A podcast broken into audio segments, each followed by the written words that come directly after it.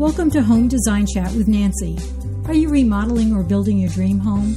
We will chat about everything from the ceilings to the floors and everything in between. Any questions you might have can be emailed to me at nancy at nancyhugo.com. This podcast is being brought to you by Premier Lighting. Well, today is May 14th, and I'm going to talk about aging in place. I know we've heard that phrase over the years, but what does it actually mean? It's when a person makes a conscious decision to stay in the residence of their choice for as long as they can with the comforts that they're important to them and they are used to. The basis for aging in place, in my opinion, is to stress the safety, the independence, and the self esteem of the person. Of course, making it look aesthetic is important to many of the people living in the space. When you are remodeling or building a new home, no matter how old you are, you should think about implementing some of the ideas that I'm going to talk about. Also, if you have parents or friends and relatives who are aging and find it difficult to do certain things without help, you might suggest some of these ideas to them. Today, I'm going to talk about making bathrooms more friendly and safer. If you're doing a total remodel, leave enough open space in the room to move around freely. We don't think of walkers or wheelchairs when we don't have a need for them, but things do happen, like ski accidents or falling in your home at any age that could require wheelchairs during the recoup period. Think ahead or have that just in case mentality. Get rid of that traditional tub. This is actually an accident waiting to happen. One option is to replace the bathtub with a walk in shower. This will provide an easier and safer entry and exit rather than using a bathtub. A walk in shower doesn't have a curb. They look good and they work great, especially for people using walkers or wheelchairs. Linear drains or center drains that are depressed in the floor of the shower are a necessity. So it does take a little more money to get this accomplished. This is how the water's going to drain and not run through the rest of the bathroom. Curbs definitely do keep the water in the shower, but the curb is a problem for certain people.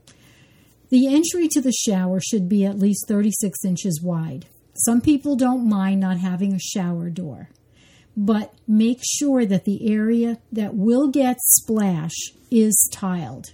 Definitely, you can bring the tile in onto the wall outside the shower. If you need an enclosure to keep the heat and water in, use a heavy duty shower curtain with weights at the bottom of the shower curtain. Don't use a tension rod, which can be pulled down if somebody loses their balance and grabs onto the curtain. Always use shower mats with a non skid rubber backing. This is very important, and we certainly don't want anybody to trip or fall because of a rug. A built in bench in the shower should be 18 inches deep and 18 inches high. Or you can use a movable shower bench with non skid feet.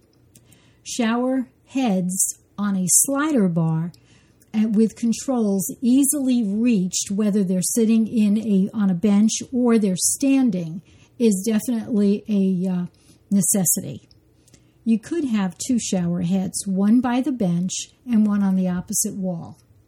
Grab bars definitely have to be used in these areas. They are so important at any age, whether you do have a broken leg, a broken back, or you just need a little help to get off that shower chair, or whatever. Even if you keep the standard bathtub, which I hope you don't, you have to use grab bars. These heavy duty bars can help prevent falls because of slippery tubs, shower stalls, floors, whatever.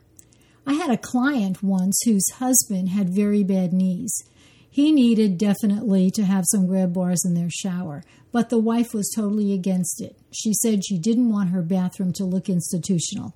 Grab bars are now available in every kind of finish and shape and size you can think of. So please don't ignore the fact that you definitely do need a couple of grab bars. When you're picking out tile for your shower and your bathroom floor, do the non slip test. Get some samples, put water on it, and walk on them. If there's any slipping or where you don't feel very secure, don't use that tile. Stay away from the glossy and shiny tiles and go for a textured tile. Now, if you use a small tile in the shower area, you're going to have more grout showing, and that helps in preventing slippage. let's talk lighting. Did you know that by age 75, people require twice as much light as the 20 year olds? I did not realize that. So it's a good idea to add extra lighting in the task areas and the walkways. And of course, using LED lights would be my suggestion. You don't have to change the bulbs very often. If you're not sure about where to put your lighting or if you don't know that much about LED, I would suggest that you go to shoppremier.com. They would be so happy to help you with all your lighting needs. They have a great selection of lighting and they also have very, very knowledgeable salespeople. So go onto their website, shoppremier.com, get the phone number, location is in Scottsdale, and give them a call. I just have a few more hints to add to the list. Toilets come in comfort height, a little higher than the standard ones. This makes a big difference for a person who has a bad back or knee pain. And don't forget those grab bars around the toilets.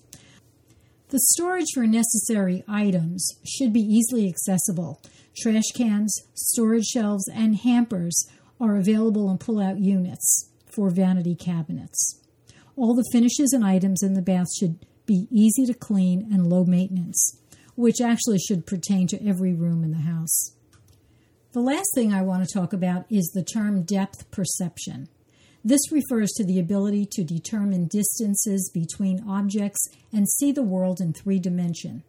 When depth perception fades, the eye loses the ability to distinguish distance, size, shade, and contrast.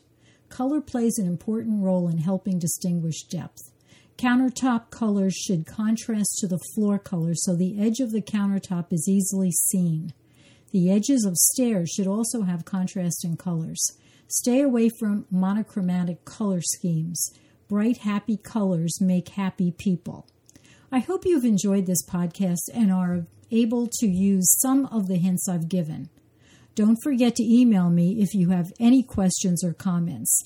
I look forward to your feedback. Thank you for listening and have a great day.